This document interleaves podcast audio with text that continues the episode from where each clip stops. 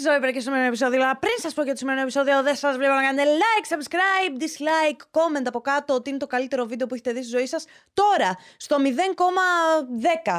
Όχι όταν το τελειώσετε. Σας παρακαλώ πολύ. Έχετε μου εμπιστοσύνη γιατί σήμερα τυχαίνει να έχω έναν άνθρωπο μαζί μου που πραγματικά μου κάνει τρομερή εντύπωση σαν ύπαρξη και θα σας πω σε λίγο γιατί. Έχω μαζί μου το Σπίλιο Φλόρο! Γεια σου Ζωή, τι γίνεται; Καλά, εντάξει, έχουμε ξεφύγει. Σπίλιο, νομίζω ο Δημήτρης έχει μια αδυναμία γιατί σε κανέναν άλλον δεν έχει βάλει ψεύτικο χειροκρότημα. Αλήθεια. Ναι. Τέλειο, οκ. Ευχαριστώ. Μπορεί να βάζεις και γέλια κονσέρβα, αν γίνεται. Ιδανικά όχι. Α, οκ. Σε ικετεύω, γιατί ο Γρηγόρης θα μας σκοτώσει. Έχω την τιμή λοιπόν να έχω έναν άνθρωπο ο οποίος είναι ο ορισμός του άγχους και έχει ένα podcast στο YouTube που ονομάζεται ηρωνικά «Δεν παίζει άγχος». Ακριβώς. Αρχικά ευχαριστώ που με κάλεσες να πούμε και αυτά. Συγγνώμη, τώρα μπαίνεις κατευθείαν στα τέτοια. Λοιπόν, θέλω να πω στον κόσμο και σε σένα ιδανικά. Ε, ότι είμαι τεράστιος φαν της εκπομπής. Αγάπη μου γλυκιά, δεν μπορώ να σε σκοτώσω. Και επειδή είμαστε συνάδελφοι με τα podcast, υπό μία έννοια. Ε, ξέρεις, επειδή έχουμε πολλούς κοινούς καλεσμένους. Σου Ναι. κλέβω τους καλεσμένους βασικά, δεν ξέρω αν έχεις καταλάβει. Εντάξει, δεν πειράζει, καλό είναι αυτό, να σου κάνω inspire. Ισχύει. Επειδή εγώ κάνω την έρευνά μου, πάντα βλέπω. Δηλαδή, όταν έχεις φέρει τον καλεσμένο που θέλω να φέρω, το βλέπω και είναι πολύ βοηθητικό. Δηλαδή, κάνεις τέλειες ερωτήσεις και με βοηθάς πάρα πολύ στην έρευνά μου. Αγαπούλα μου, δεν μπορώ, είσαι τόσο γλυκούλης. Θέλω να σου κάνω. Βασικά, ας ξεκινήσουμε από το ποιος είσαι για έναν άνθρωπο που δεν σε έχει δει ποτέ στη ζωή του. Ωραία. Είμαι ο Σπίλιος Φλόρο, έτσι λέγαμε. Κάνω ένα podcast που λέγεται Δεν παίζει άγχος. Τα είπες αυτά. Είμαι podcaster δηλαδή. Είμαι stand-up κωμικό κατά κύριο λόγο. Αυτό, είναι- αυτό είναι η κύρια δουλειά μου. Οπότε κάνω stand-up, έχω ένα podcast και κάνω πολύ τζέρτζελο. Και είσαι μωρό παιδί. και είμαι, ναι, μοιάζουμε. Πόσο είσαι; Είμαι 25. Δεν γίνεται, ρε παιδιά, να είσαι 25. Και όμως είμαι 25. Είναι 25, είναι ένας πολύ πετυχημένος stand-up comedian. Θέλω να σου πω ότι εγώ σε έχω ξεχωρίσει από όλους τους υπόλοιπους, γιατί πραγματικά δεν χρησιμοποιείς καμία μειονότητα για να κάνεις χιούμορ, που αυτό στις μέρες μας είναι πολύ σπάνιο. Όχι ότι οι υπόλοιποι έχουν κάποιο. Εντάξει, προφανώς με όλα θα, θα παίξουμε κάπως, αλλά εσύ ξεχωρίζεις γι' αυτό. Ναι. Γιατί μπορείς να κάνεις χιούμορ με πράγματα της καθημερινότητας χωρίς να κοροϊδέψει. Ναι, δεν έχω σκοπό να κορυδέψω γενικά. Προσέχω πάρα πολύ, η αλήθεια είναι. Και τα κάνω προς υποκεντρική κομμόδια. Δηλαδή, κυρίως μιλάω για τον εαυτό μου. Οπότε και γι' αυτό αποφεύγω να λέω για πράγματα, ξέρεις, μειονότητε και τέτοια. Αλλά γενικά δεν θέλω να προσβάλλω. Είμαι τέτοιος άνθρωπος και στη ζωή μου το έχω αυτό. Δεν ξέρεις, θα προσπαθήσω να είμαι πολύ ευγενικός, να μην κοροϊδέψω κάποιον. Δεν μ' αρέσει να. Δεν μ' αρέσει ούτε στο stand-up ούτε στο YouTube να εξευτελίζουμε τον άλλον για να βγάλουμε γέλιο. Και τώρα Ναι. δεν ξέρω, θες να μπούμε beef. Όχι, δεν στο είπα γι' αυτό, Α, αλλά οκ. καταλαβαίνω τι εννοείς. Εκτός αν έχεις κάποιο beef που θες να μοιραστείς μαζί Όχι, μας. δεν θέλω να μοιραστώ beef, αλλά είπα- είναι πολύ τη μόδα τώρα να Ισχύει, ναι. εξευτελίζουν κόσμο, πιστεύω. Καλά, δεν είναι τώρα τη μόδα. Υπάρχει αυτό το πράγμα που λες, υπάρχει στην τηλεόραση από τότε που θυμάμαι τον εαυτό μου. Στην τηλεόραση ναι, αλλά εμένα αυτό που με προβληματίζει είναι ότι ας πούμε. Εγώ έχω ένα πολύ μεγάλο ρομαντισμό για το YouTube και για το Ιντερνετ γενικότερα. Αλλά το λέω και από την πλεονεκτική θέση του ότι για μένα δεν είναι η κύρια δουλειά μου, γιατί έχω το stand-up ουσιαστικά στην κύρια δουλειά. Ε, οπότε έχω και το μ, πλεονέκτημα και είμαι σε μια πλεονεκτική θέση να πω ότι ξέρεις, έχω τη δυνατότητα να μην εξευτελίζω τα πάντα για τα views ή οτιδήποτε. Αλλά θεωρώ ότι ξέρεις, υποτίθεται φτιάχτηκε το YouTube για να είναι κόντρα στην τηλεόραση και να μην ε, είναι αυτό το κίτρινο και έχει καταλήξει να είναι ακόμα πιο κίτρινο από την τηλεόραση. Ισχύει αυτό, έχεις δίκιο. Έχει μπει στα... στις ράγες τη πολιτικής ορθότητας, αν θέλεις, η τηλεόραση. Ενώ το YouTube είναι σε μια φάση έχει ξεφύγει τελείως. Η ελευθερία λόγου έχει πάρει μια άλλη μορφή, λίγο τρομακτική θα έλεγε κανείς. Κοίτα, νομίζω ότι είναι όλα μέσα σε ένα πολύ ωραίο κόνσεπτ για να αποχαυνωθούμε τελείως. Ακούγεται πάρα πολύ ψεκασμένο αυτό που λέω, αλλά το πιστεύω ρε παιδί μου. Καταλήγουμε να βλέπουμε το εύκολο, αυτό που μας κάνει πολύ να γελάμε είναι δεν είναι, όχι ψαγμένο. Ρε παιδί μου, δεν μας αρέσει καθόλου το ποιοτικό και όχι με την έννοια ποιότητα, αλλά με την έννοια κάτι που δεν ξεφτιλίζει τον άλλον, κάτι που έχει λίγο βάθος. Ναι. Μας δυσκολεύει πάρα πολύ αυτό να το παρακολουθήσουμε. Γιατί πιστεύεις ότι γίνεται αυτό; Γιατί είναι πάρα πολύ εύκολο να μην λειτουργεί ο εγκέφαλος όταν βλέπεις κάτι. Οκ. Και επίσης η κοινωνία μας είναι σε αυτή την κατεύθυνση. Εγώ αισθάνομαι ότι θέλουμε να νιώσουμε ανώτεροι από τους άλλους. Ξέρω εγώ αν βγω στο δρόμο π.χ. και σε ρωτήσω. Κάνω ερωτήσεις ας πούμε και τους ε, κοροϊδεύω γιατί δεν ξέρουν ε, τι έγινε Μπράβο. το 1800. Ναι, αυτό. Σαν κοινό θεωρώ ότι θα αισθανθείς πιο έξυπνος, πιο ανώτερος. Καλά, δεν ξέρει Ναι, η ναι. κοπελίτσα τι έγινε το 1821. Μπράβο. Οπότε πιστεύω αυτό δημιουργεί έτσι ένα αίσθημα τέρψη. Ανωτερότητας, Ανωτερότητας. στέρψη. Ναι. Έχεις τόσο δίκιο, δεν το είχα σκεφτεί αυτό. Τώρα το σκέφτηκα. Μπράβο, είσαι πολύ έξυπνο. Ευχαριστώ πολύ. Έχεις γυμνάσει εκτός από την κορμάρα σου τη Δήμετρη. Έτσι. Έχεις γυμνάσει και τον εγκεφαλό σου. έτσι. Καταρχάς, έχεις κάνει άλλες δουλειές εκτός από το stand-up και το YouTube ποτέ σου; Έχω δουλέψει σαν ταξιθέτης σε κινηματογράφο. Γνωστή αλυσίδα. Τη μεγαλύτερη βασικά αλυσίδα. Τα Village λέω, εντάξει. Ωραία. Δεν ξέρω αν μπορούσα να το βάλω, το είπα. Ε, ήμουν ταξιθέτης για μερικούς μήνες δυστυχώς. Ήταν από τις καλύτερες δουλειές που έχω κάνει στη ζωή μου. Τρελό τζέρτζελο. Και σκέφτησα ότι με διώξανε. Στο report που μου κάνανε, εν πάση περιπτώσει, μου είπαν ότι είσαι πάρα πολύ καλή στη δουλειά σου, αλλά κάνεις υπερβολικά πάρα πολλά αστεία. Τύπου μείωσέ το. αλλά το είχα ξεφτυλίσει. Δηλαδή, ξέρω ότι που έβγαζα τις ανακοινώσεις. Ξέρεις που λένε για την αίθουσα 7 μπορείτε να περάσετε. Και επειδή ήταν, ξέρω εγώ, τύπου το Star Wars εκείνη την περίοδο, εγώ μίλαγα με τη φωνή Darth Vader και έλεγα May the force be with you, η αίθουσα 7 είναι έτοιμη. Ξέρω, Ε, κάτι τέτοιο. θέλω να σου πω ότι αυτό είναι τρομερό Έκανα full marketing. τζέρτζελο. Μα είναι τρομερό marketing αυτό. Ναι. Χαζί ήταν που σε διώξανε. Εντάξει, δεν με διώξαν ακριβώς τέλος πάντων, αλλά ναι. Κοίτα τώρα, Village, πού είναι ο σπήλιο Φλόρος. Θέλατε να του κόψει τα φτερά; Ναι, αλλά είχα περάσει τέλεια, ήταν πολύ ωραία. Αγάπη μου, όντως.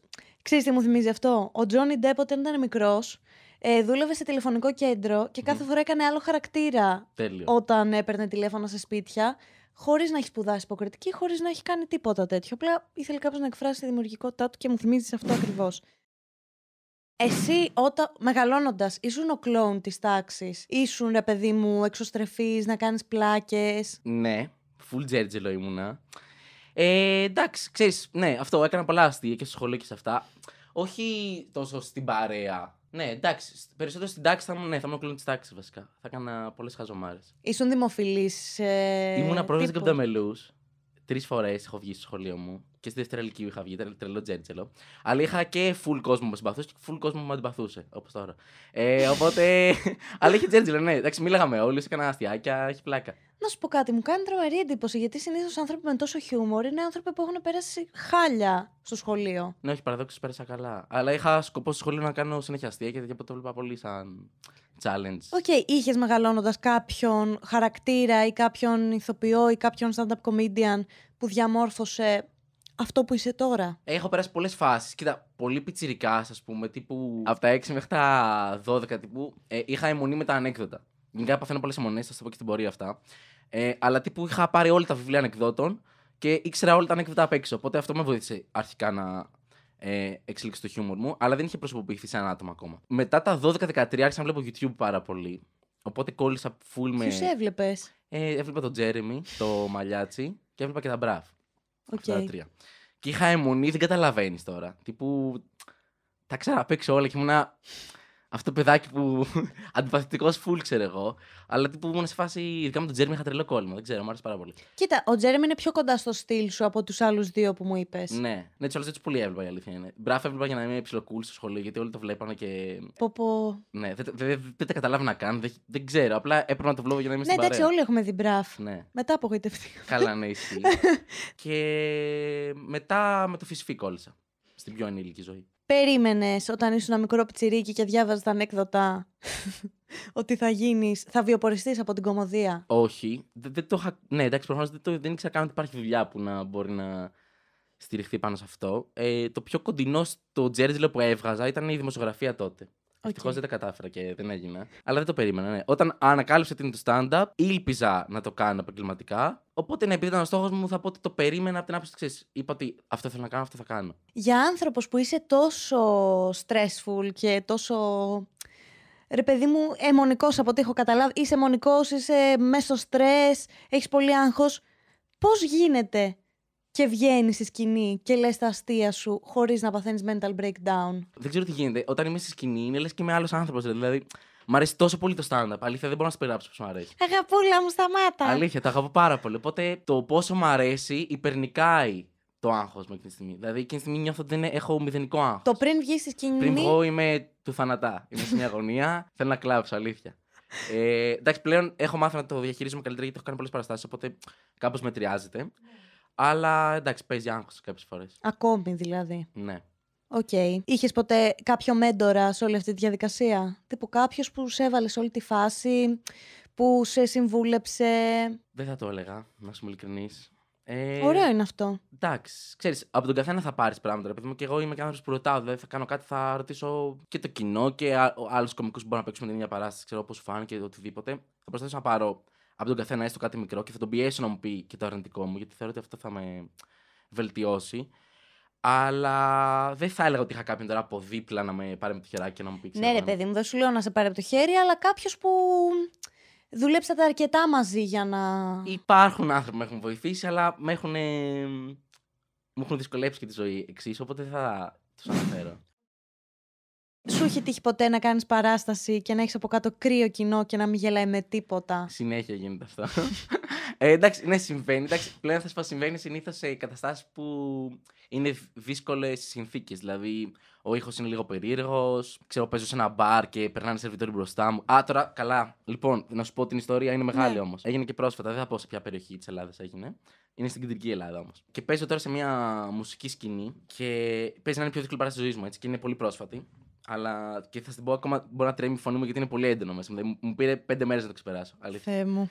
Τέλος πάντων, και σκάμα εκεί τους έχουμε πει 8 η ώρα θα έχουμε soundcheck, 9 ξεκινάνε οι πόρτες. Πάμε 8, 8 και 10. Έχω ζητήσει δύο πράγματα. Ένα μικρόφωνο και ένα λευκό φως. Δεν είναι κάτι ιδιαίτερα δύσκολο. Κομπλέ μας είχαν πει, όλα, όλα καλά. Τέλος πάντων, ε, φτάνω εκεί μου λένε λοιπόν δεν έχουμε λευκό φως, αλλά έχουμε πράσινο φως. Όχι, ρε. ναι. Τους λέω ρε παιδιά, ξέρω εγώ πράσινο φως. Εγώ σρέκ είμαι. Ένα δεν είμαι ο Σρέκ και δύο δεν είναι ότι είναι. Ξέρεις, ε, σε βοηθάει και στο πώς φαίνεσαι στη σκηνή. Γιατί το πράσινο δες, δεν είναι. Βλέπεις καλύτερα με λευκό, εν πάση περιπτώσει. Και τέλος πάντων λέω στο δοκιμάσω. Πάω να δοκιμάσω λίγο το πράσινο φως. Το πιο ζαλιστικό πράγμα που έχω δει στη ζωή μου. Γιατί δεν ήταν καν πράσινο, ήταν μπλε και κίτρινο μαζί. Δηλαδή, ο μισός προβολές έβγαζε μπλε, άλλος κίτρινο. Και ήταν full ζαλιστικό, δεν καταλαβαίνω. Λέω θα λιποθυμίσω εδώ πέρα, δεν μπορώ. Ζαλίζομαι και εύκολα. Ωραία, λέω δεν γίνεται. Τέλος πάντων, μισή ώρα ψάχνουμε προβολές, ιστορίες. Δεν βγάζουμε άκρη. Έχει πάει 9 παρά 20, δεν έχουμε ανοίξει τις πόρτες που θα έπρεπε να τις έχουμε ανοίξει. Ανοίξτε όλα τα κινητά σας Κοντά, το σκεφτήκαμε και και ρίξτε αυτό. φλας. Η άλλη επιλογή ήταν να παίξουμε με ανοιχτά φώτα, άλλη ήταν να παίξουμε, ήταν λες και έπαιζε στο σαλόνι του σπιτιού μου. Οπότε δεν το ήθελα ούτε αυτό. Με τα λίγα τα πολλά, κάνει ο μαγαζάτορας, θα βρω φως εγώ, 9 και 10. Λέμε, οκ, ξέρω εγώ. Ε, απλά δεν είχαμε τη δυνατότητα να το τεστάρουμε. Οπότε ξέρεις, έχω και το άγχος, ρε παιδί μου, τι φως θα είναι αυτό, γιατί υπάρχει περίπτωση να είναι σώτο τελείως. Τι εννοείς Σότο; Ότι θα λουστεί η φάση, κατάλαβες. Καταλαβαίνεις τι εννοώ. Είσαι Gen Z. Είμαι Gen Z, ναι.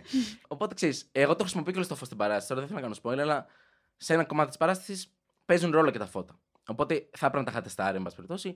Αλλά δεν είχαμε άλλη επιλογή, πρέπει να ανοίξουμε τις πόρτες γιατί έχει μαζευτεί κόσμος. Το μαγαζί μας είχε πει χωράει 280 άτομα καθισμένα. Οκ, οκ. Και εμείς έχουμε πουλήσει ε, 200 εισιτήρια. Άνετοι. Άπλα. Τύπου θα αναπραίνουν εύκολα. Μη στα πω εγώ, μπαίνει ο κόσμος μέσα. Βλέπω τώρα με τρελή ουρά συνοστισμός ιστορίε. Εγώ δεν πολύ δίνω σημασία προς το παρόν. Περιμένω λίγο έξω, κάνω το τσιγάρο μου. Περνάει λίγη ώρα. τους βλέ- Βλέπω ένα πανικό τώρα μέσα στο μαγαζί. Πηγαίνω να δω τι γίνεται. Ε, ρωτάω τον άνθρωπο που είναι μαζί μου, τον Θοδωρή. Του λέω: Ρε Θοδωρή, τι γίνεται; Μου λέει: Έχουν καθίσει οι 100 και το μαγαζί είναι τίγκα. Και όντως κοιτάω και το μαγαζί είναι υπερ τίγκα. Και υποτίθεται χωρί 280. Οπότε είναι 100 άτομα όρθια. Περιμένουν να δουν αν θα κάτσουν, αν θα δουν την παράσταση ή όχι. Εγώ παθαίνω τώρα breakdown full γιατί φίλε ξέρει, ο άλλο έχει πληρώσει εισιτήριο. Δεν μπορεί να έχει το άγχος αν θα. Ναι, αν θα κάτσει, αν, θα, κάτσει και πού φύγει. θα κάτσει και πώς θα κάτσει. Τέλος πάντων, ο μαγαζάτερο να αρχίσει και να λέει, ξέρω εγώ, θα τους χωρέσουμε, φέρνει κάτι σκαμπό, τους βάζει πίσω από κάτι κολόνες. Τραγική κατάσταση, ρε.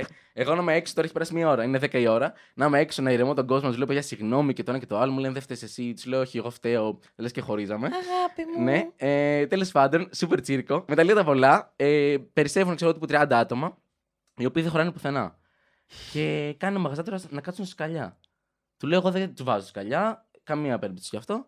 Τέλος πάντων, με τα λίγα τα πολλά, ε, τους πληρώσαμε τα εισιτήρια πίσω, εν τέλει τους χωρέσαμε κάπου από εδώ και από εκεί. Τους θα δώσω όμως τα εισιτήρια; Ε, Προφανώς τα δώσαμε, εντάξει. Εντάξει, εγώ έχω τρελό θέμα με αυτό, ρε φίλε, γιατί ο άλλος δεν μπορεί να πληρώνει το εισιτήριό του. Ρε, το καταλαβαίνω και Ναι. για να δώσει κάποια λεφτά για να έρθει να σε δει, οι περισσότεροι τα βγάζουν από κάτι άλλο που Βέβαια, θα έπρεπε να Βέβαια. κάνουν. Και δεν είναι εύκολο να. Οπότε οι μαγαζάτορε γενικά θα πρέπει να το σέβονται αυτό το πράγμα. Δεν πρέπει εσύ τελευταία στιγμή να παθαίνεις κρίση πανικού γιατί Τρελή ο κρίση μαγαζάτορα δεν πανικού. έχει οργανωθεί. Ακριβώς. Ξεκινάει η παράσταση με μια μισή ώρα καθυστέρηση και στα 10 πρώτα λεπτά κόβεται το μικρόφωνο.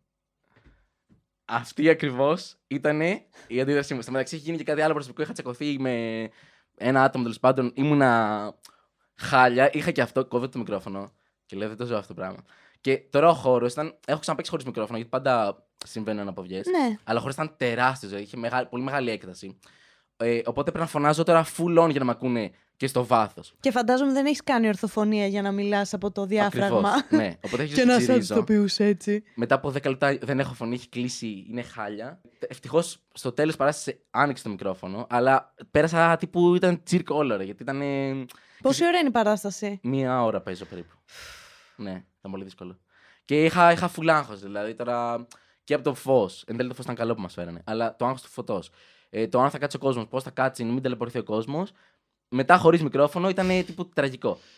Εν τέλει έγινε καλή παράσταση. Δεν απάντησε στην ερώτησή σου, εν πάση περιπτώσει, όμως που με ρώτησες αν δεν γελάει το κοινό. Αυτή είναι μια καλή παράσταση εν τέλει. Οπότε απάντησα λάθος. Γέλασε το κοινό όμως. Ναι, περα- πήγε τρομερά η παράσταση, πήγε πολύ καλά. Πάλι καλά. Και ήταν πολύ μαζί μου το. Αγάπες μου. Να είναι καλά το κοινό, γιατί φαντάζομαι ότι αν είχες και χάλια κοινό θα ήταν. Γενικά όμως, από ό,τι καταλαβαίνω, γελάνε. Δηλαδή, δεν σου έχει Καλά τύχει πάει, ναι. ποτέ να πας και να μην γελάσει κανένας. Εκτός από το σανσέρ που μου περιέγραψες πριν. Καλά, εντάξει, τραγική ιστορία, αυτή δεν μπορώ να την ξαναπώ. Μου τυχαίνει ενίοτε να μην γελάνε. Σου λέω όταν οι συνθήκες είναι κακές ή έχει λίγο κόσμο. Εντάξει, αυτό. Αλλά γενικά ξέρω ότι τα αστεία μου δουλεύουν, ας πούμε. Ήμουνα προχθές στο mall, στο The Mall Athens, και τρέχω να προλάβω ένα σανσέρ, το οποίο ήταν, ξέρεις, ήταν ήδη 5-6 άτομα μέσα. Και η πόρτα κλείνει. Εγώ μπαίνω, αλλά κλείνοντας μου χτυπάει το χέρι. Και ασυναίσθητα, από τον πανικό μου, επειδή χτύπησα το σανσέρ, λέω συγγνώμη. Και κλείνει οι πόρτες, μπαίνω μέσα και συνειδητοποιώ ότι έχω πει συγγνώμη στο σανσέρ. Οπότε είναι φουλάβολο. Οπότε γυρνάω στα πέντε άτομα και τους λέω Χαχα, είπα συγγνώμη στο σανσέρ. Και δεν γελάει κανείς. Θεέ μου. και ναι, είμαστε ακίνητοι της Playmobil για δύο ορόφου. Και είναι τα πιο άβολα δευτερόλεπτα ζωής. Με λέω άντε να φτάσει στο σανσέρ, δεν τελείωνε. Δεν γέλασε κανείς, ήταν full Και μετά βγήκα έξω, εντάξει, όλα καλά. Ναι, αυτή όμως η ιστορία που περιγράφεις φαντάζομαι ότι είναι ολόκληρη σου η ζωή. Ναι, κάθε μέρα κάτι τέτοιο γίνεται. Όχι, είσαι, θεωρώ ότι είσαι αυτός που κάνεις πραγματικά ωραία αστεία, αλλά νομίζω ότι ο κόσμος δεν είναι έτοιμος γι' αυτά. Το πιστεύεις. Πιστεύω ότι είναι πιο ιδιαίτερο το χιούμορ σου και γι' αυτό μου αρέσει εμένα προσωπικά. Γιατί μπορώ να ταυτιστώ με την αβολοσύνη της κατάστασης. Θέλω να πεις άσχετο, πώς ξεκίνησες να χρησιμοποιείς τη λέξη τζέρτζελο; Ε, ξεκίνησα να χρησιμοποιώ ηρωνικά, γιατί κάποιοι άνθρωποι το λένε ηρωνικά.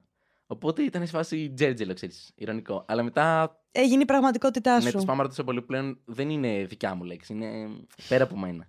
Πλέον δεν το λέω ηρωνικά, το λέω, ξέρεις. Κανονικά. Ναι, μ' αρέσει. Όπως λέγαμε το LOL κάποτε. Ναι, το λέγεις ηρωνικά εσύ, ας πούμε το LOL. Τώρα υποτίθεται το λέω ηρωνικά. Αλλά το λες κανονικά. Ναι, Προχθές, εγώ χρησιμοποιώ τη Siri καθημερινά και της μιλάω, λέω αστεία, μου αρέσει πάρα πολύ. Έχει τζέρτζελο. είσαι πολύ μόνος, ε. Ναι, καλά, πολύ. και σε κάθε φάση ξέρω κάτι. Είχα ανοίξει τη Siri κατά λάθος, αλλά άρχισα να γελάω και γέλαγα εκεί πέρα. Και η Siri ακούει το γέλιο και μου κάνει χαχαχα, λολ. Και ήταν τύπου φούλα αστείο και δεν το περίμενα. Και μετά άρχισα να Φρικτό. γελάω συνέχεια και γελάγαμε με τη Siri μαζί. Ναι, γενικά είμαι μόνος μου, θλίψη, αλλά και όλα καλά. Είσαι σαν το Hair, την ταινία. Δεν το έχω δει. Που μην αυτός κάνεις spoiler. ερωτεύτηκε το λογισμικό, ένα λογισμικό. Ε, Κάπως έτσι είμαι κι εγώ, ναι. Δεν είμαι σίγουρη. Σου έχει τύχει ποτέ να κλέψεις αστείο κάποιου Μμμ. χωρίς να το σκεφτείς και μετά να το χρησιμοποιήσει και μετά να νιώσει απλά απέσια; Ναι, μου έχει συμβεί, εντάξει, είναι πολύ σύνηθες, γιατί ειδικά σε θεματολογίες, ξέρεις, πολύ γενικές, σε όλο τον κόσμο είναι δύσκολο, ξέρεις, άνθρωποι που κάνουν το ίδιο επάγγελμα να μην σκεφτούμε το ίδιο πράγμα, ρε παιδί μου. Και κάποια πράγματα ξέρεις, είναι τόσο παράλογα και αστεία που μπορεί να πέσει σκέψη σου εκεί πέρα. Εντάξει, συνήθως διαφέρει, ρε παιδί μου, ο τρόπος που θα προσεγγίσεις κάτι. Ε, αλλά ναι, μου έχει τύχει, εντάξει, νιώθω όντως απέσια, γιατί εγώ έχω πολύ μεγάλο θέμα με αυτό με το να κλέβω αστεία. Δηλαδή είμαι πολύ προσεκτικός και πραγματικά δεν θέλω καθόλου να κλέβω. Ούτε γενικά ούτε αστεία. και ε, έχω θέμα με αυτό, οπότε ξέρεις, αν συμβεί και μ, μου το πούνε, θα νιώσω πολύ άσχημα. Νιώθω ότι ξέρεις, θέλω να τους πείσω ότι όντως δεν το έκλεψα, ότι έτυχε. Αυτό. Ναι. Το καταλαβαίνω γιατί και εγώ μερικές φορές έχει τύχει να κλέψω αστεία χωρίς να το σκεφτώ καν, γιατί κάπου το άκουσα και μετά νόμιζα ότι το σκέφτηκα μόνη μου. Μμμ. Και είναι πολύ απέσιο συνέστημα. Αλλά Ναι. εγώ σε, να το πω σε κάποιον διαπροσωπικά, όχι να το πω δημόσια. Εντάξει, αυτό και ναι. Υπάρχουν κομικοί που θεωρείς υπερτιμημένους; ναι. Κοίτα, θεωρώ ότι κάποιος άνθρωπος που έχει καταφέρει και έχει ένα κοινό, εν πάση περιπτώσει, του δίνω τα respect γιατί κα- αυτό που κάνει το κάνει καλά. Εμένα προσωπικά κάποια πράγματα δεν μου αρέσουν όντως. Δηλαδή η αισθητική μου είναι λίγο περίεργη και λίγο διαφορετική. Και εγώ δεν, θέλω, δεν θεωρώ ότι ξέρεις, το πολύ εύκολο αστείο το αποφεύγω. Κάποιοι άνθρωποι το επιλέγουν και είναι εντάξει, mainstream και πάνε καλά. Μπράβο που το κάνουν. Καλά το κάνουν. Να πάρεις τα παλιά σου βιβλία και να διαβάζεις ανέκδοτα σε μια παράσταση. Δεν κωλώνω καθόλου. Είμαι σίγουρη και πιστεύω ότι θα είναι πολύ πιο αστείο από ό,τι φαντάζεσαι. Ναι, πολύ πιθανό. Ξέρεις τι, δεν μπορώ τώρα. Είναι και λίγο ποιος είμαι εγώ να πω ποιος είναι overrated και ποιος δεν είναι, κατάλαβες. Ναι. Δηλαδή, οκ, okay, κλάιν μάιν. Δηλαδή, και εγώ είμαι ένας man, κάνω stand-up. Ναι, δεν έχω τώρα τη δικαιοδοσία να ξέρεις, μου φαίνεται, ρε παιδί μου, βλέπεις κόσμο που τώρα κρίνει αβέρτα. Και είμαι σε φάση πολλές φορές το βλέπω και λέω εντάξει, άραξε και λίγο, κατάλαβες. Οπότε Ναι. δεν θέλω και εγώ να πω πολλά πράγματα. Αλλά σαν κοινό σου απαντάω τώρα, όχι σαν stand-up κωμικός. Πολλές φορές η αισθητική μου δεν ταιριάζει με ανθρώπους που το κάνουν επαγγελματικά και βιοπορίζονται και είναι πολύ δημοφιλείς. Αλλά Εντάξει, αυτό ίσως συμβαίνει γιατί. και σε όλα τα επαγγέλματα και στο YouTube σίγουρα έχεις αρκετούς τέτοιους. Σίγουρα, ναι. Μου είπες για αυτό που σου συνέβη το φρικτό στη σκηνή, αλλά θέλω να μου πεις κάτι άλλο αμήχανο που μπορεί να σου έχει συμβεί με το κοινό ή κάποιος να σου πας τα νεύρα από το κοινό ή γενικά κάτι που σου έχει συμβεί με κοινό που είσαι σε φάση. Γιατί να ζω αυτή τη στιγμή. Κοίτα, έχω πει αρκετά, οπότε ξέρεις, το κλασικό που λέω πάντα είναι αυτό με το δες το κορδόνι σου. Αλλά το- δε- θα το πω πολύ συνοπτικά. Ψυχαναγκαστικός κάποιος ήταν. Ναι, έχει λυθεί το κορδόνι μου και μου λέει μια κοπέλα έχει λυθεί δέστο. Ήταν το πιο άβολο πράγμα γιατί εκείνη τη στιγμή λέω τώρα ότι ξέρεις, αν το αγνοήσω θα κοιτάνε όλο το κορδόνι μου. Αν το δέσω θα είναι άβολο γιατί θα δέσω ένα κορδόνι στη μέση παράστασης. Που εσύ έχεις ήδη το κείμενο μέσα στο μυαλό σου και το τι θα κάνεις σε ποια Ναι, στιγμή. και είναι άβολο τώρα να κάνεις μια παύση ένα λεπτό γιατί εγώ δεν ξέρω αν θα είναι τα κορδόνια μου καλά και δεν είχα χράτσει χωρίς εκείνη την περίοδο. Και μέχρι να ξέρεις, δέσω διπλούς κόμπους ιστορίε ήταν φουλ άβολο. Εν τέλει το έδεσα και ήταν όντως πολύ άβολο. Αλλά τέλος πάντων. Ε, γενικά εντάξει, εκνευρίζομαι μόνο όταν με διακόπτουν ή πετάγονται. Αυτό με ενοχλεί. Ξέρεις τι, γενικά αυτό νομίζω ότι ο κόσμος δεν το καταλαβαίνει, γιατί σε βλέπει και νομίζω ότι είναι σε ένα διάλογο, αλλά σε εκείνη τη φάση, εσύ έτσι όπως το έχεις οργανώσει στο μυαλό σου, για να βγει όπως το θες και στο χρόνο που το έχεις φτιάξει, πρέπει να μην σε διακόψει κανένας. Άλλο το να γελάσει κάποιος παραπάνω ώρα ή να χειροκροτήσει ή οτιδήποτε τέτοιο, και άλλο το να σου κάνουν διάλογο, να πεις ένα αστείο και να σου πει άλλος, Κι εγώ αυτό, ξέρω εγώ. Νομίζω ότι είναι άβολο. Ναι, είναι full άβολο. Εντάξει, ε, πλέον έχω τον τρόπο να διαχειρίζομαι. Δηλαδή, τώρα προχθές είχα μια παράσταση στην Πάτρα και λέω ότι το γέλιο μου είναι σαν να παθάνω αναρρόφηση, κάπως έτσι, α, κάτι τέτοιο είπα. Και δεν, δεν, δεν, εκείνη τη στιγμή ήταν πιο αστείο, είναι τέλος πάντων. Ναι. Και μου κάνει μια κοπέλα μου φωνάζει, μου λέει είναι η εισρόφηση το σωστό. Ε, και τώρα για πέντε λεπτά, εντάξει, έκανα full χάβαλε την, την τρόλαρα εκεί πέρα λίγο. Τέλειο. Και ξέρεις, το έφερα και συζήτηση συνέχεια, είχε πλάκα. Άρα σου δούλεψε καλά αυτό. Ναι, αλλά εντάξει, γενικά μην πετάγεστε, δηλαδή δεν έχει πλάκα τόσο. Ε, ε, θα έχει τζέρτζελο, ρε παιδί μου, λίγο, αλλά ξέρεις. Αλλά κόβεις τον ήρμό μετά. Ναι. Με ενοχλεί τώρα να σηκώνω τηλέφωνο μπροστά μου. Τέτοια πράγματα. να Γίνεται λένε. αυτό με το τηλέφωνο; Ου, καλά είσαι. Έλα, να σου πω, είμαι με το Σπίλιο. ναι, ναι, φλερ. ναι, κάπως έτσι. Αλλά εντάξει, οκ. Δεν γίνεται κακοπροαίρετα τις περισσότερες φορές, οπότε δεν παίζει άγχος. Και μια άλλη φορά που ήταν φουλάβολο, πιο πιτσιρικά, έπαιζα στα Χανιά και ήταν ένας τύπος που ήταν full παθιασμένος με μια εκπομπή που κάναμε με λογοπαίγνια στο YouTube. Και ήταν τώρα φ- super fan, αλλά ήταν στρατιωτικός, πολύ ογκώδης, ένας τεράστιος τύπος, πολύ έτσι μεγάλος. Και μου λέει να βγάλουμε μια φωτογραφία. Του λέω ναι. Και τώρα είμαι εγώ ένα παιδάκι, ξέρω εγώ, πάνω να αγκαλιάσω έτσι. Και μου λέει δεν θα βγάλουμε τέτοιες φλώρικες φωτογραφίες. Και με σηκώνει και με βγάζει λες και με ψάρι. έτσι φωτογραφία. Και με κρατάει με ωριακά με το ένα χέρι. Και εγώ μένω τώρα. Α, Legit σαν ψάρι, ρε. Φουλάβολο. Και απλά ήμουν να ξέρεις παράλληλα με το έδαφος. Το roast πιστεύεις έχει όρια; Σ' αρέσει γενικότερα το roast; Το roast μου αρέσει πάρα πάρα πολύ. Ο κόσμος δεν το. δεν πιστεύει ότι είναι κάτι που μου ταιριάζει. Μία φορά έχω κάνει roast στο μαλλιάτσι και είχε πάει πολύ καλά, πιστεύω. Εντάξει, τώρα θα είχα άλλα αστεία βέβαια, αλλά εν πάση περιπτώσει. Μ' αρέσει πάρα πολύ. Ε, ε, θεωρώ ότι είναι, ξέρεις, πολύ δημιουργικό. Δεν έχει καθόλου ωραία το roast για μένα. Τύπου, ξέρεις, πάμε για Ναι, roast. Πάμε για roast, Δεν υπάρχουν τέλος. όρια. Θα ήθελα πολύ να γίνουν βραδιές roast, αλλά να γίνει σοβαρό roast, κατάλαβες. Συμφωνώ, γιατί εγώ είχα δει αμερικάνικα roast. Από εκεί ξέρω και μ' αρέσει, ρε παιδί μου. Και θα ήταν πολύ αστείο ένα βράδυ να κάνεις ένα που θα σου κάνουν roast όλοι οι φίλοι σου ή που θα κάνεις εσύ. Κατάλαβες. Ναι, πάρα πολύ αστείο. Δυστυχώς στην Ελλάδα δεν υπάρχει κάτι τέτοιο. Ναι. Αλλά είναι τύπου. Αν γίνει, θα ήθελα σούπερ να είμαι εκεί. Και Έχει- πιστεύω θα ήμουν καλός. Τρελό μπέρν αυτό. Ναι. Και το ωραίο με σένα είναι ότι φαντάζομαι ότι δεν θα είσαι στην πραγματικότητα προσβλητικός. Όχι. Ισχύει. Γι' αυτό μου αρέσει. Ναι, είναι ωραίο ρε παιδί μου, είναι δημιουργικό. Εντάξει, μπορείς να καμουφλάρεις μια αλήθεια με ένα αστείο τρόπο. Και έχει, έχει πλάκα, δεν ξέρω τώρα. Θα ήθελα πάρα πολύ. Εσύ στο roast που είχες συμμετέχει, σε είχαν κάνει roast ή είχες κάνει εσύ roast κάποιον; Με είχαν κάνει και εμένα roast. Ποιο είναι το χειρότερο πράγμα που σου είχαν πει που μπορεί να σε πλήγωσε και λίγο; Δεν είχε υποθεί κάτι. Ήταν λίγο flow roast, κατάλαβες. Ήταν λίγο πολύ. no pun intended. Ήταν πολύ, ξέρεις, διακριτικό ρε παιδί μου. Είχε πει ένα ο Ρούσος που μου άρεσε που λέει ότι πέρσι άνοιξε την παράσταση του Blink Mike, ε, φέτος άνοιξε την παράσταση του Μαλιάτσι, ε, του χρόνου άνοιξε ένα λεξικό να δεις τι σημαίνει αξιοπρέπεια.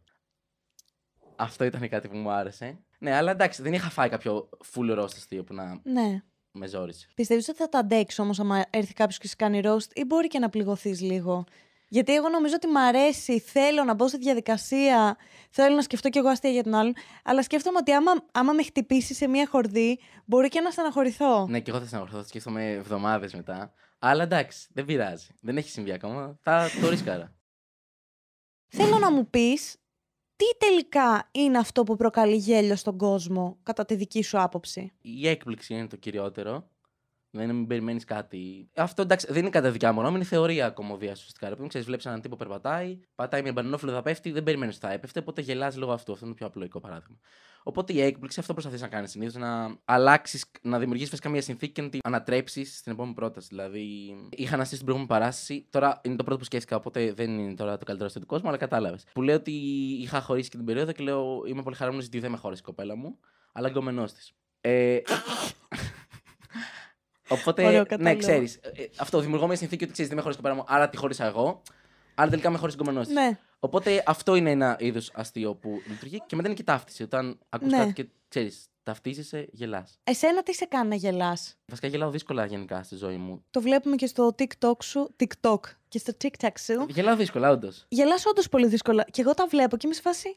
Πώς γίνεται να μην γέλασε με αυτό, Γιατί σου λένε κάτι φρικτά μερικές φορέ. Καλά, μου λένε κάτι φρικτά, ναι. Ξέρετε, επειδή έχω τόσο κομμωδία στο κεφάλι μου, έχω όλα τα ανέκδοτα εδώ πέρα, κυκλοπαίδια, τα ξέρω ακόμα όλα, τα θυμάμαι. Ε, σκέφτομαι συνέχεια την κομμωδία, σκέφτομαι συνέχεια αστεία. Οπότε είναι δύσκολο να εκπλαγώ καλή ώρα. Ναι, αλλά στα βιντεάκια αυτά που λέγατε τα αστεία, γέλαγες. Εκεί γέλαγα, αυτό έχει γίνει μια παρανόηση. Γέλαγα περισσότερο λόγω της παρέας. Κατάλαβα. Και okay. βασικά με τον Ηλία του Φουντούλη γέλαγα, ο οποίος είναι ένας άνθρωπος που σε κοιτάει και γελάς, δεν γίνεται. Ισχύει. Δηλαδή, γουρλο... αν κάνεις ξαναδεί κάποιος αυτά τα επεισόδια, Κάθε φορά που λέω αστείο, είναι ο Φουντούλης με κοιτάει με γουρλωμένα μάτια έτσι. Και τον κοιτάω, ξέρεις, και απλά γελάω, δεν μπορώ. Αντιμετωπίζεις με το ίδιο χιούμορ και τη ζωή σου στην καθημερινότητα; Ναι, δηλαδή, παίζεις, πούμε, να χωρίζεις και πάνω στην ώρα του χωρισμού να πει κάτι και εσύ να σκεφτείς ένα αστείο και να το πεις ναι, και μετά ναι. να φας χειρότερο βρίσιμο. Ναι, ναι, μου έχει τύχει πάρα πολλές φορές και σε χωρισμούς ειδικά που λέω αστεία και όντως γίνεται αυτό που λες ακριβώς. Ε, πλέον, ε, Σπίλιο, δεν είναι όλα αστεία. Ναι, ναι, το έχω ακούσει χίλιε φορές αυτό. Ε, δεν μπορώ. Εμένα μου φαίνεται, ξέρεις, νιώθω ότι η ζωή είναι αστεία, κατάλαβες και την παίρνουμε πολύ σοβαρά γενικά. Και δεν υπάρχει λόγος. Δηλαδή, και ένας χωρισμός έχει και αστεία πράγματα, ρε παιδί μου. Ισχύει, ναι. Γιατί όταν βλέπεις τον άλλον, ρε παιδί μου, να θυμώνει πολύ και έχεις συναισθήματα γι' αυτόν, ακόμη και αν είσαι στο χωρισμό, κάπως τον βλέπεις να φουσκώνει τα μούτρα, να σηκώνει τα φρύδια. Μου φαίνεται αστείο. Πιστεύεις ότι το χιούμορ και η εξυπνάδα πάνε χέρι-χέρι; Εσύ τι πιστεύεις; Ναι. Αλήθεια. Δεν θεωρώ ένας άνθρωπος που δεν είναι έξυπνος ότι μπορεί να κάνει χιούμορ. Γιατί το χιούμορ θέλει αυτό που έλεγες βασικά. Θέλει την εξυπνάδα, να αντιλαμβάνεσαι γενικότερα τι συμβαίνει γύρω σου και να μπορείς να το παίρνεις και να το μετατρέψεις σε κάτι αστείο. Βοηθάει, έτσι που το περιγράφεις. Αλλά και χαζοί άνθρωποι μπορεί να είναι πολύ αστείοι. Χαζοί εισαγωγικά. Καταλαβαίνω τι λες. Αλλά δεν είναι ότι έχουν χιούμορ, είναι ότι είναι αστείοι. Άλλο το να είσαι αστείος και να είσαι λίγο κλάμζι και λίγο τέτοιο, και άλλο να έχεις χιούμορ. Ναι, εντάξει, είναι πολύ υποκειμενικό τώρα τι ορισμός Επίσης υπάρχουν πάρα πολλοί έξυπνοι άνθρωποι που δεν έχουν καθόλου χιούμορ. Ισχύει αυτό. Χρησιμοποιείς καθόλου το χιούμορ σαν αμυντικό μηχανισμό; Ναι, και με έχει βοηθήσει πάρα πολύ. Γενικά αυτό, επειδή έχω μεγαλώσει πολύ άβολος, θεωρώ ότι με έχει βοηθήσει. Δηλαδή, ξέρεις, πολλές φορές εγώ είχα τρελό θέμα πούμε, να πω για ψώνια και να μου πούνε, ξέρω, πάρε και αυτό, πάρε και αυτό και να. ότι δεν μπορώ να πω όχι και τέτοια.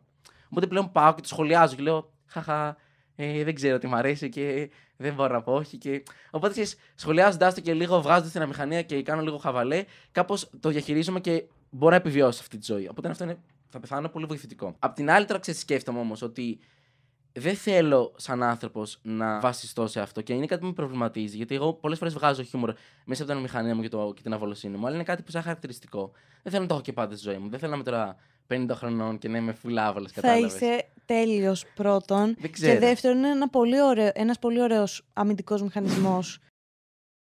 Έχεις κάνει ποτέ αστείο που σε έχει βάλει σε μπελάδες; Σε κατάσταση που δεν πρέπει. Π.χ.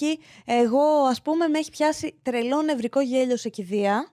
Οκ, όχι. Σε άνθρωπο που αγαπούσα έτσι. Όχι. Απλά ήταν ο αμυντικός μηχανισμός εκείνη την ώρα. Και τι έγινε; Η μάνα μου Μα είχε πιάσει με την αδερφή μου νευρικό γέλιο και η μάνα μου ήταν σε φάση στη γαϊδούρες και γελάτε.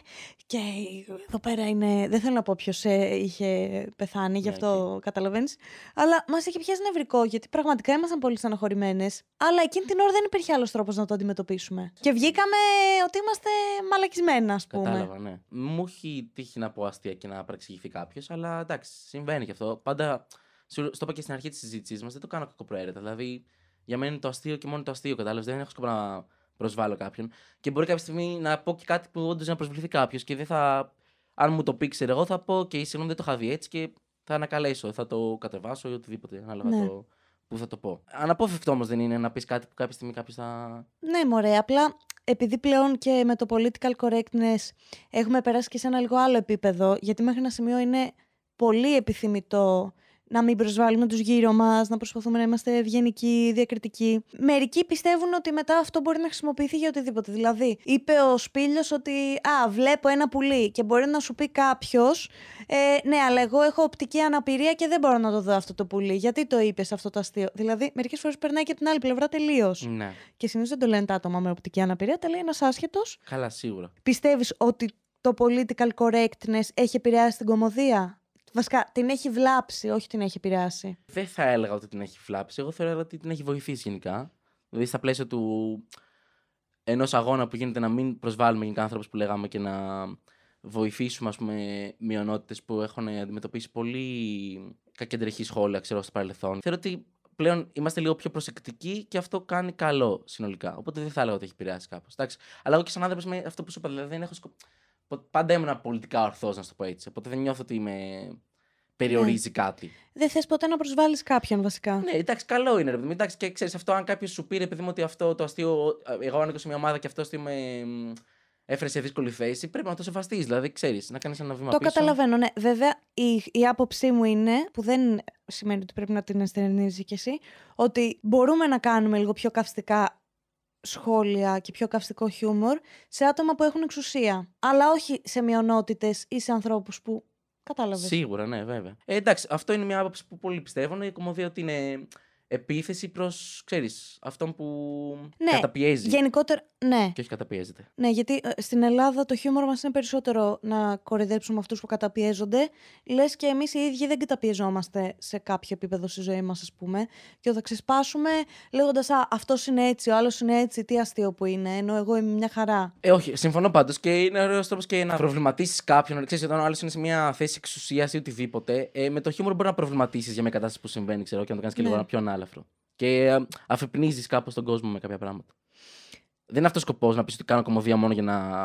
Ναι. Δεν ξέρω εγώ γιατί, για την κυβέρνηση ή για οτιδήποτε, αλλά πολλές φορές μπορεί να κάνεις ένα σχόλιο έτσι κωμικό και να κάνει τον άλλο να σκεφτεί λίγο παραπάνω τι συμβαίνει, εν πάση περιπτώσει. Εντάξει, καλό είναι γενικά η κωμωδία να σε βάζει σε σκέψεις. Ναι, όχι απαραίτητα όμως. Δηλαδή, ξέρεις, πολλές φορές είναι και κωμωδία για την κωμωδία. Δηλαδή, θα δεις μια κωμική. Ναι, το Θα καταλαβαίνω. δει το office, ας πούμε. Σ' αρέσει κιόλας. η κα- η πιο αγαπημένη μου σειρά νομίζω. Και εμένα από τις αγαπημένες μου. Ε, δεν, δεν θα τελειώσει το office και θα πεις.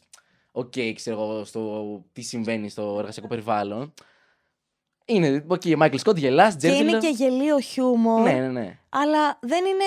Και έχει και προσβλητικά μέσα σε πολλά. Αλλά είναι όντως. τόσο αστεία γιατί καταλήγει αυτός που κάνει τα προσβλητικά αστεία να είναι αυτός τελικά το άβολο της υπόθεσης. Θα μεταπηδούσες ποτέ στην υποκριτική; Όχι, δεν μου αρέσει καθόλου υποκριτική. Στην κομμωδία μου είμαι αυτός, μου κατάλαβες. Είμαι... Γράφω τα αστεία μου, όπως αυτό που έχω στο κεφάλι μου, τη χαζομάρα μου, τη βγάζω προς τα έξω. Και αυτό μου αρέσει, να γράφω αστεία και να είμαι αυτός μου. Ναι. Και πλέον και στο stand-up δηλαδή, ξεκινώντας, έχω την αίσθηση, αυτό παρατηρώ, ότι είχα λίγο μια πιο ξύλινη φωνή. Δηλαδή ότι με βλέπω και λέω. Είμαι σαν ένα κράμα κομικών, Ρε κατάλαβες; αγάπη μου, ναι, είναι λογικό όμως γιατί το έχει ξεκινήσει τότε. Καλά, οπότε σίγουρα. έπρεπε να βρεις λίγο τα πατήματά σου. Σίγουρα. Αλλά τώρα νιώθω ότι είμαι πάνω στη σκηνή και είμαι τελείως όπως όπως μιλάμε τώρα, όπως θα με δει ξέρω, στον δρόμο. Έτσι ακριβώς. Και αυτό μου άρεσε πάρα πολύ. Α πάμε όμως να μιλήσουμε λίγο για το podcast σου. Μμμ. Δεν παίζει άγχος. Κανένα άγχος. Θέλω να μου πεις πρώτον με ποιο κριτήριο καλείς άτομα και δεύτερον τι τύπο ανθρώπου δεν θα καλούσε ποτέ στο podcast σου; Καλό άτομα τα οποία μου φαίνονται ενδιαφέροντα, ότι έχουν κάνει κάτι ενδιαφέρον ε, έτσι, σε κάποια τέχνη, σε, κάποιο, μ, σε κάποια δουλειά γενικότερα. Μπορεί να είναι επιστήμονες, αθλητές. Θαυμάζω τα έργα τους. Σίγουρα θέλω και να, είναι, να ταιριάζει η αισθητική μας. Γενικά η αισθητική είναι πολύ σημαντική για μένα, να έχουμε κοινές αισθητικές. Και σε έχω καλέσει κιόλας, οπότε εκτιμώ την αισθητική σου. Αγάπη μου, τέλος. Ναι, να έχουν κάτι να πούνε, να μιλάμε την ίδια γλώσσα. Εντάξει, δεν μπορώ να το προσδιορίσω συγκεκριμένα. Καταλαβαίνω ακριβώς τι λες. Καταλαβαίνεις, Γιατί ναι. και εγώ κάπως έτσι λειτουργώ. Α, γι' εδώ. αυτό μου αρέσει και το podcast, ότι έχουμε πολύ κοινή αισθητική και στους καλεσμένους και στο πώς αντιμετωπίζουμε τις συζητήσεις μας. Ποιον δεν θα έφερνες ποτέ, ας πούμε; Όχι, μη μου πεις άτομα αν δεν θες, μην ξεκινήσουμε beef, αλλά τι τύπο ανθρώπου δεν θα έφερνες; Ε, γενικά αυτούς που ευτελίζουν πολύ τη δουλειά τους. Και ή, καλά, σίγουρα αν είναι πολύ προσβλητικοί, πολύ κακοποιητικοί, οτιδήποτε ξέρω εγώ, ή ξέρεις, μιλάνε άσχημα, ξέρεις, βλέπω πράγματα που με ενοχλούν, είναι τοξικοί, whatever. Ή στη δουλειά τους θεωρώ ότι την, την ευτελίζουν. Και Οκ. βλέπω, ας πούμε, ξέρεις, αυτό που λέγαμε και πριν και για YouTubers και για κωμικούς, ότι όταν νιώθω ότι δεν υπάρχει κάποιο στάνταρ ποιότητας που δεν είναι, ξέρεις, αντικειμενικό, αλλά στη δικιά μου έτσι, αισθητική θεωρώ ότι είναι μη, ποιο- μη ποιοτικό ή πολύ mainstream, πολύ φθηνό. Δεν θα ήθελα να φέρω έναν άνθρωπο στο. Ναι, γιατί και εσύ έχεις μία ευθύνη σε πολλά εισαγωγικά απέναντι στο κοινό που σε παρακολουθεί. ναι. Οπότε προτιμάς να προβάλλεις άτομα που εμπνέουν εσένα και όχι κάτι το οποίο δεν θα παρακολουθήσεις ποτέ. ναι. Α πούμε, ένα- μπορώ να πω ένα παράδειγμα, όχι προσωποποιημένο Ναι. απαραίτητα. Είναι λίγο γενικό, αλλά εν πάση περιπτώσει. Π.χ. ένα παίκτη reality δεν θα έφερνα τόσο εύκολα. Μπορεί τώρα να υπάρχει ένας παίκτης reality που να είναι σοβαρός και να δεν ξέρω εγώ τι και να τον έφερνα. Αλλά ξέρεις τώρα, αν πάει κάποιος και απλά τσακώνεται και είναι λίγο της μόδας σε εκείνη την περίοδο και να τον φέρω μόνο και μόνο για να κάνει νούμερα, δεν θα το κάνω. Αλλά υπάρχουν και παίκτες reality που π.χ. ο αγαπημένος μου που δουλέψαμε και μαζί ο Παύλος Χάπηλος, Δεν το ο γνωρίζω. οποίος ήταν στο Masterchef, ο οποίος εκείνη την περίοδο είχε πάει για να μιλήσει για τα δικαιώματα της ΛΟΑΤΚΙ κοινότητας στην Οκ. εκπομπή. Ήταν πολύ μεγάλη έμπνευση, ρε παιδί μου, για πολύ κόσμο και δηλαδή τον αγαπήσανε πολύ οι γιαγιάδες, οι μαμάδες, οι οικογένειες γενικότερα. Οπότε θεωρώ ότι αυτό που είχε κάνει τότε ήταν πολύ καλό. Ναι, respect δεν το γνωρίζω δυστυχώς, αλλά μπράβο Ναι, του. απλά Σίγουρα υπάρχουν καταλαβαίνω όμως εξαιρέσεις. τι εννοείς. Το Masterchef, ε, εντάξει, δεν το βάζω και στην κατηγορία πολύ reality, κατάλαβες. Όχι, ρε, έχει Αλλά γίνει τώρα- πολύ reality πλέον. Ναι, εντάξει, δεν τα πολύ παρακολουθώ κιόλας. Καταλαβαίνω τι λες όμως, δεν θα φώναζε κάποιον από το Power of Love. Ναι, σε καμία περίπτωση. Σπίλιο, θέλω να μου πεις πραγματικά για ποιους θα πέθαινες να έρθουν στο podcast. λοιπόν, θα ήθελα πάρα πολύ το Φίβο Δελβοριά. Τον αγαπώ πάρα πολύ. Είναι ό,τι καλύτερο. Ναι. Ε, θα ήθελα full τον Αλκίνο Ιωαννίδη. Αγαπούλα μου, είσαι Δεν μια ξε- γλύκα. Δεν ξέρεις πόσο μου αρέσει ο Αλκίνος Ιωαννίδης. Τον βλέπω κάθε χρόνο, πάω σε 5 με 6 συναυλίες του. Μ' αρέσει πάρα πολύ. Τον θεωρώ από τους μεγαλύτερους καλλιτέχνες στην Ελλάδα. Πολύ... Γιατί δεν το έχεις στείλει; Το έχω στείλει. Δεν σου είχε απαντήσει; Ε, τώρα δεν έχει social αυτό. Μένει και σε ένα χωριό στο Βόλο. Άβολο δεν είναι αυτό. χωριό ο Βόλος, σημαίνει. Οκ, ναι. Ε, νομίζω μένει έξω από το Βόλο σε ένα χωριό και νιώθω ότι δεν ε, χειρίζεται αυτό στο social media. Το έχω στείλει στο Facebook γιατί Instagram ξεκάθαρα δεν το τρέχει αυτός. Εν πάση περιπτώσει, τύπου τον θαυμάζω, έχει πολύ ωραίο λόγο, πολύ ωραίες απόψεις, τρομερή φωνή. Θα ήθελα μετά να φέρω το Βασίλη τον Γκεκάτο, ένα σκηνοθέτη, τον ξέρεις. Ναι, το Milky Way. Ναι. Και μετά rappers που έτσι έχω σε εκτίμηση. Ακούς rap γενικά; Ναι, full, μόνο rap ακούω. Και novel και τέτοια; Ναι, είμαστε και κοντά με το novel. Θέλω να μου πεις τι διαφορετικό πιστεύεις ότι έχει το podcast σου από τα υπόλοιπα podcast; Εξαιρείται το δικό μου. Με το ίδιο φορμάτ εννοείς που Ναι. φέρνει καλεσμένου. Δεν έχω παρακολουθήσει. Ξέρεις, έχω πολύ. Πέντε ξέρω στο μυαλό μου, ωριακά. Οκ. Οπότε και βγάλει και το δικό σου. ε, Μένουν πολύ λίγα. Νιώθω ότι είναι πιο εσωτερικό το δικό μου podcast. Είναι κυριολεκτικά. Σα, βασικά έχουμε πολλά κοινά στα podcast μας. Δηλαδή, ξέρεις, μια συζήτηση που ρέει, δεν κόβω, δεν έχω μοντάζ ωριακά. Και θέλω να μπω, ξέρεις, πολύ εσωτερικά στο, στους προβληματισμούς, στις φοβίες, στα άγχη του άλλου, που δεν είναι τόσο mainstream και μπορεί να ακούγεται πολύ βαρετό, ξέρω, όταν ακούς έναν παρουσιαστή να σου λέει για το πώς, ε, μ, ξέρεις, φοβάται πώς θα αντιμετωπίσει ο κόσμος στο δρόμο, whatever, δεν ξέρω. Νιώθεις καθόλου ανταγωνισμό με τα podcast; Όχι, δεν νιώθω ανταγωνισμό και ένα από τα καλά πράγματα ότι εντάξει, αυτό επειδή δεν, είναι, δεν είμαι επαγγελματίας podcaster, ε, βγάζω χρήματα από το podcast μου, θεωρητικά. Αλλά δεν είναι το κύριο σου Ναι, επάγγελμα. οπότε δεν, ε, δεν έχω κανέναν ανταγωνισμό με YouTubers και αυτό είναι κάτι που με. Με stand-up comedians. Εκεί υπάρχει λίγο ανταγωνισμός, είναι δύσκολο να μην υπάρχει, αλλά ξέρεις και πάλι δεν είναι ότι θα το.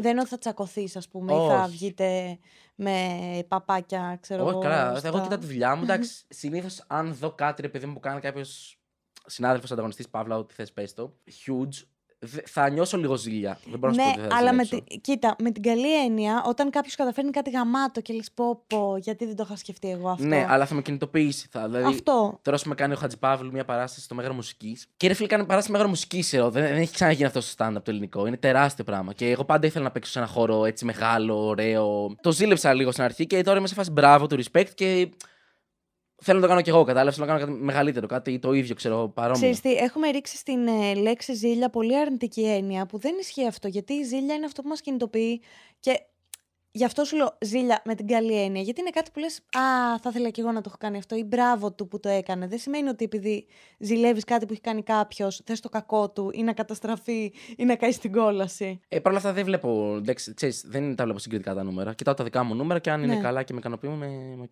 Σου έχει τύχει ποτέ να κάνεις podcast που να είναι το αγαπημένο σου και να μην πάει καλά και να στεναχωρήσει; Ναι, εντάξει, γενικά δυστυχώς νιώθω ότι στεναχωριέμαι πολύ με το, με το YouTube. Ξέρεις, και έχει αυτό το, το συγκριτικό το πώς πήγε το βίντεο σου. Ε, Αυτό μας καταστρέφει. ναι, συγκριτικά με τα 10 τελευταία βίντεο. Και ξέρεις, ανεβάζεις βίντεο και βλέπεις είναι το τελευταίο.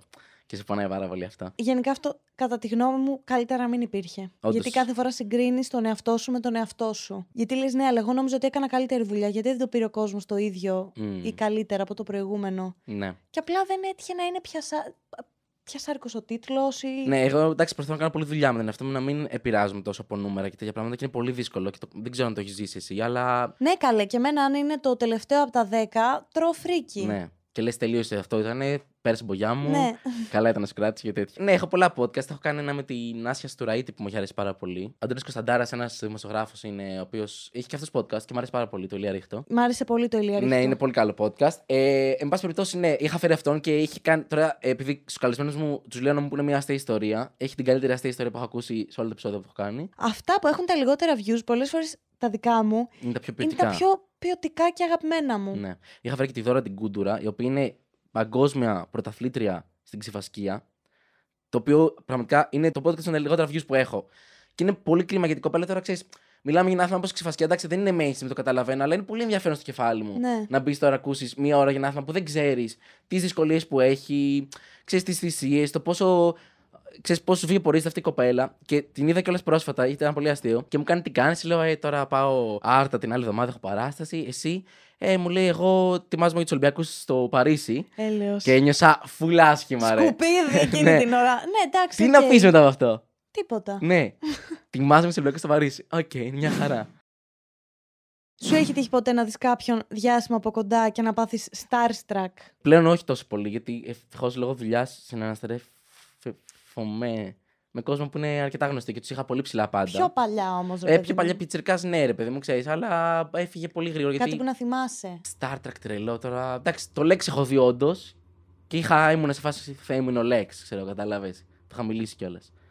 Ε, ε, εντάξει, αυτά είναι νομίζω η πιο huge έτσι, συνομιλία που είχα ποτέ. Ήμουνα και πιτσυρικά, με 18 χρονών πόσο ήμουνα. Γνώρισες ποτέ κάποιον που θαύμαζε πάρα πολύ και σε απογοήτευσε; Ναι. Δεν είναι πολύ στενάχωρο.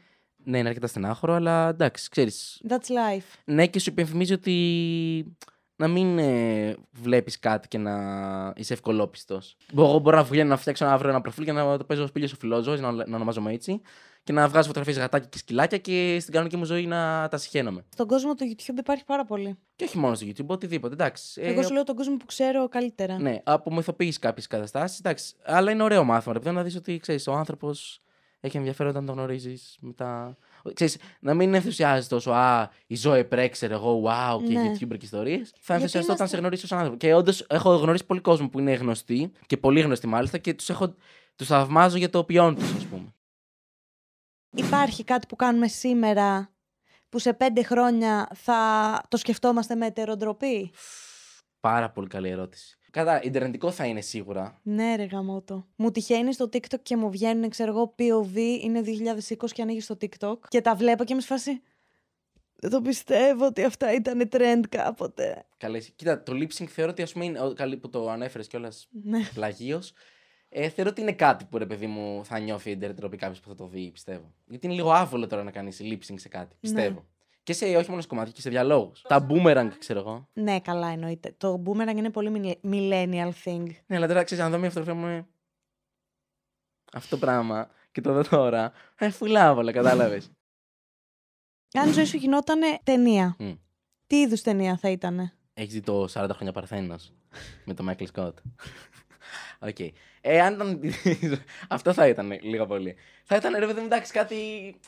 Μια θα ήμουν λίγο καρικατούρα. Ναι, τον Steve αμηχανίας. Carell Steve εννοείς. Carell, ναι, συγγνώμη, μπερδεύτηκα. Το φαντάζομαι. Είσαι κα... Θα μπορούσες άνετα να. Αν έπαιζες σε ταινίες να ήσουν αυτό; Ναι, νομίζω θα ήμουν αυτό. Βασικά αυτό είναι η ζωή μου. Μια Ναι. μηχανία κινητή. Τι υπάρχει στην καθημερινότητά σου που σε κριντζάρει full και το αντιμετωπίζεις και δεν μπορείς να αντέξεις με τίποτα; Ω, καλά είσαι. Λοιπόν, ε, το έχω ξαναπεί βέβαια αυτό, αλλά δεν πειράζει. Δεν έχει πάρει τη δημοτικότητα που, το, που θα έπρεπε. Λοιπόν, έχω ένα γείτονα, ο οποίος ε, με, Χαιρετάει. με χαιρετάει, αλλά το θέμα είναι πώς με χαιρετάει. Ξεκίνησε να κάνει mumbling τον πρώτο καιρό και μου λέγε Γεια σου. Και δεν άκουγα τι έλεγε. Αυτό με τον καιρό άρχισε να δυναμώνει, μέχρι ότου κατάλαβα τι ψιθύριζε και έλεγε Γεια σου Κώστα. Εγώ πέρασα ένα διάστημα ενός μήνα, στο οποίο δεν τον διόρθωσα ποτέ λόγω mumbling, λόγω δεν καταλάβαινα τι μου έλεγε. Οπότε αυτός θεώρησε ότι εγώ ονομάζομαι Κώστα. Δεν ξέρω πώς προέκυψε αυτό τώρα. Και έχουμε φτάσει στο σημείο να βγαίνει από το σπίτι να τον πετυχαίνει και να λέει Κωστάρα! Καλησπέρα! Και αυτό να το φωνάζει σε κόσμο που γνωρίζει ότι με λένε σπήλιο. Οπότε πλέον το να βγω από το σπίτι μου είναι πάρα πολύ δύσκολο γιατί φοβάμαι μην γίνει αυτό το interaction. Κοιτάω το μπαλκόνι κρυφά. Είναι, ναι, είναι λίγο cringe η κατάσταση. Γιατί τώρα έχει περάσει, έχουν περάσει κανένας χρόνος και εγώ που με λέει Κώστα. Δεν μπορώ να του πω με λένε σπήλιο. Οπότε σκέφτομαι legit να του πω ότι ή με λένε σπήλιο Κώστα ή δεν ξέρω τι να κάνω. Ή να πω στου άλλους ότι όντως το σπήλιο είναι ψεύτικο. Έχω φτάσει εκεί. Έχεις νιώσει ποτέ ότι η γενιά μας έχει μεγαλώσει από μια τεράστια κοινωνικοπολιτική μαυρίλα; Οι γονείς μας, ξέρω εγώ, που ζούσαν τη Χούντα ή ο παππούς μου έχει ζήσει στον εμφύλιο, ξέρω εγώ. Ναι. Άρα θέλω να πω ότι δεν νομίζω ότι είναι θέμα γενιών. Δηλαδή, και αν πήγαινα στον παππού μου τότε και του έλεγα Παππού, τι παίζει, δεν νομίζω να είναι και καλά τα πράγματα. Κατάλαβες τι εννοώ. Ε, σίγουρα σε επηρεάζει. Εντάξει, εμένα ο COVID με, με διέλυσε προσωπικά, γιατί ήταν η πιο δύσκολη εποχή της ζωής μου, ξέρω εγώ, που ήμουν και αρρωστοφοβικός εγώ σαν άνθρωπος και έμεινα ένα χρόνο έμεινα μόνος μου τότε ήμουν και σε άλλη περιοχή και κυριολεκτικά ήμουν κάθε μέρα μόνος μου για πολλούς μήνες και ήταν πολύ στενάχωρο. Θα κλάψω τώρα σε λίγο. Μου είχε αφήσει ακόμα κουσούρια, με επηρέασε πολύ ψυχολογικά. Νιώθω ότι ήμουν 22, έγινε 25 ξαφνικά. Πολύ sad. Εντάξει, και η κρίση σίγουρα ξέρω εγώ έχει επηρεάσει. Αλλά ξέρεις τι, έχουμε. Δεν ήσουν 22, πιο μικρός ήσουν. Ναι, πρέπει να ήμουν. Το 19, 20. 19 έγινε Το COVID. 20 πόσο ήσουν; Το 20 ήμουν 22. Αλλά νιώθω ότι έχασα πολύ καλά χρόνια της ζωής μου και με στεναχωρεί αυτό λιγάκι. Ναι. Δηλαδή.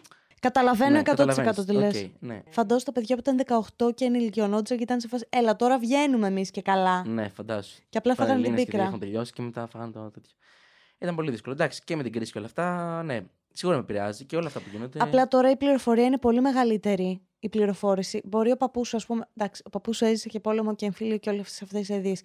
Οι γονείς μας όμως δεν είχαν όλη αυτή τη συνεχή ενημέρωση για το τι γίνεται στον κόσμο που σου μαυρίζει την καρδιά. Οπότε θεωρώ ότι εμάς κάπως αυτό Μμμ. είναι πολύ βαρύ στην ψυχολογία μας το ότι ζούμε μέσα στο κέντρο της πληροφορίας. Δεν ξέρω αν ο άνθρωπος είναι φτιαγμένος για αυτό το πράγμα. Ναι, πολύ πιθανό. Βέβαια, γενικά ο άνθρωπος δεν είναι φτιαγμένος για αρκετά πράγματα τα οποία έχουμε στην καθημερινότητά μας. Ο δικός μου τρόπος να το αντιμετωπίσω αυτό είναι δυστυχώς να μην ακούω πολλά πράγματα όσο μπορώ.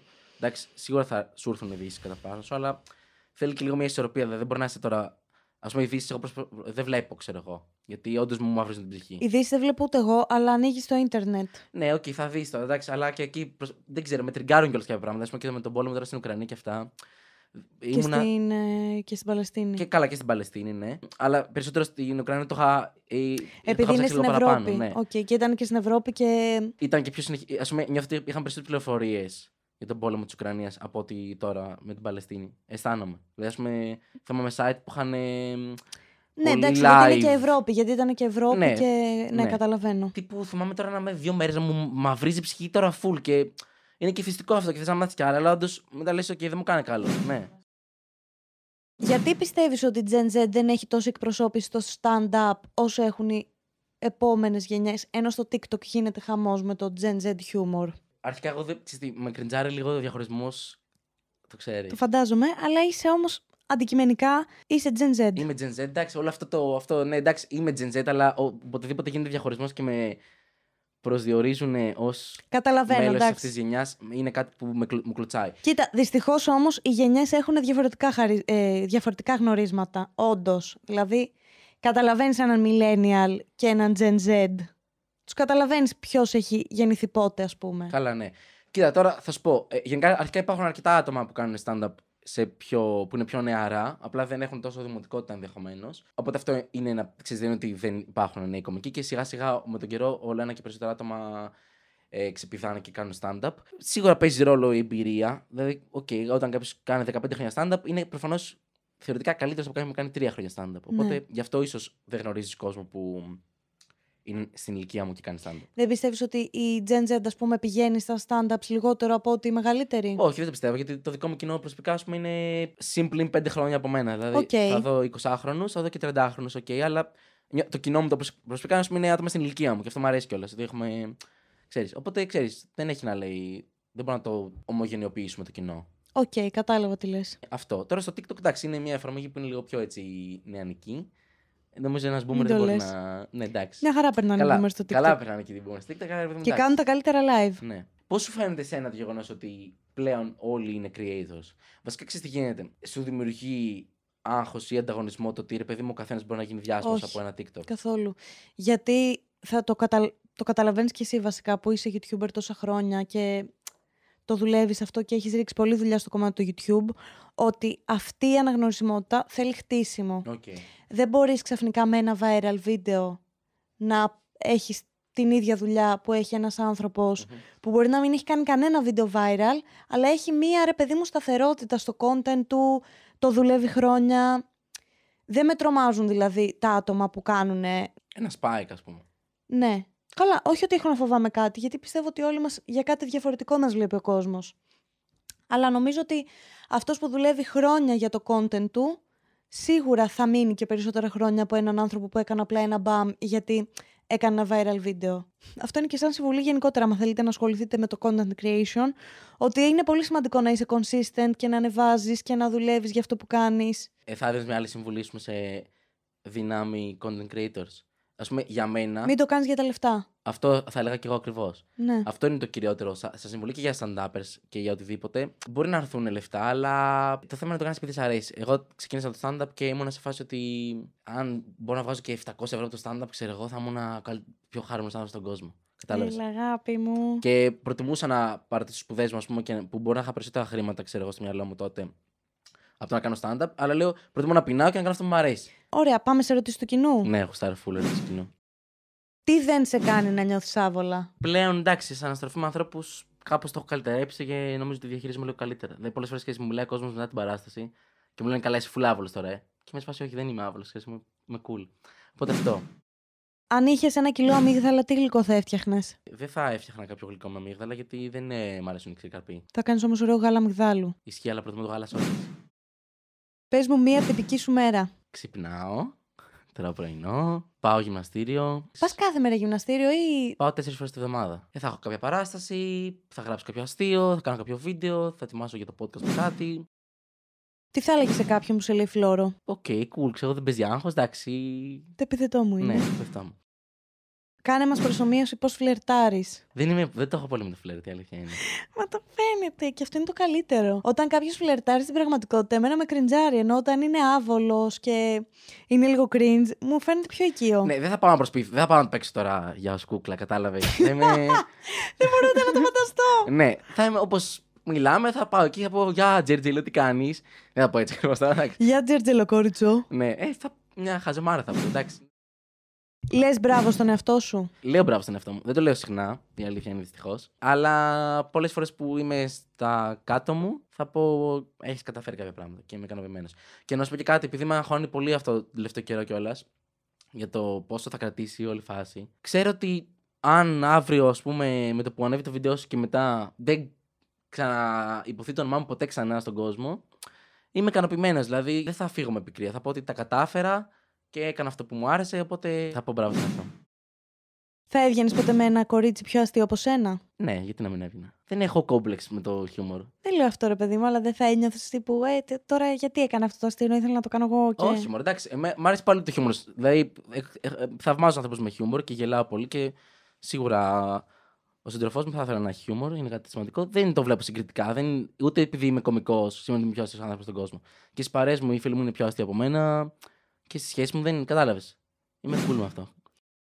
Αυτό ήταν Σπήλιο το κρίμα. Εύχομαι Μόνο να σου αυτό άρεσε. ήταν. Πέρασα τόσο ωραία που θα στεναχωριέμαι που θα φύγω. Αγάπη μου, έλα, Αλήθεια. μη λες ψέματα. Αλήθεια, αλήθεια. Μ' Έλα, αρέσει πάρα εντάξει, τέλος. Σπήλιο, τι έχουμε να περιμένουμε από σένα; Έχετε να περιμένετε παραστάσεις, υποθέτω. Ποια είναι η επόμενη παράσταση; Έχω πέντε τελευταίες νομίζω στην Αθήνα Οκ. το Δεκέμβριο.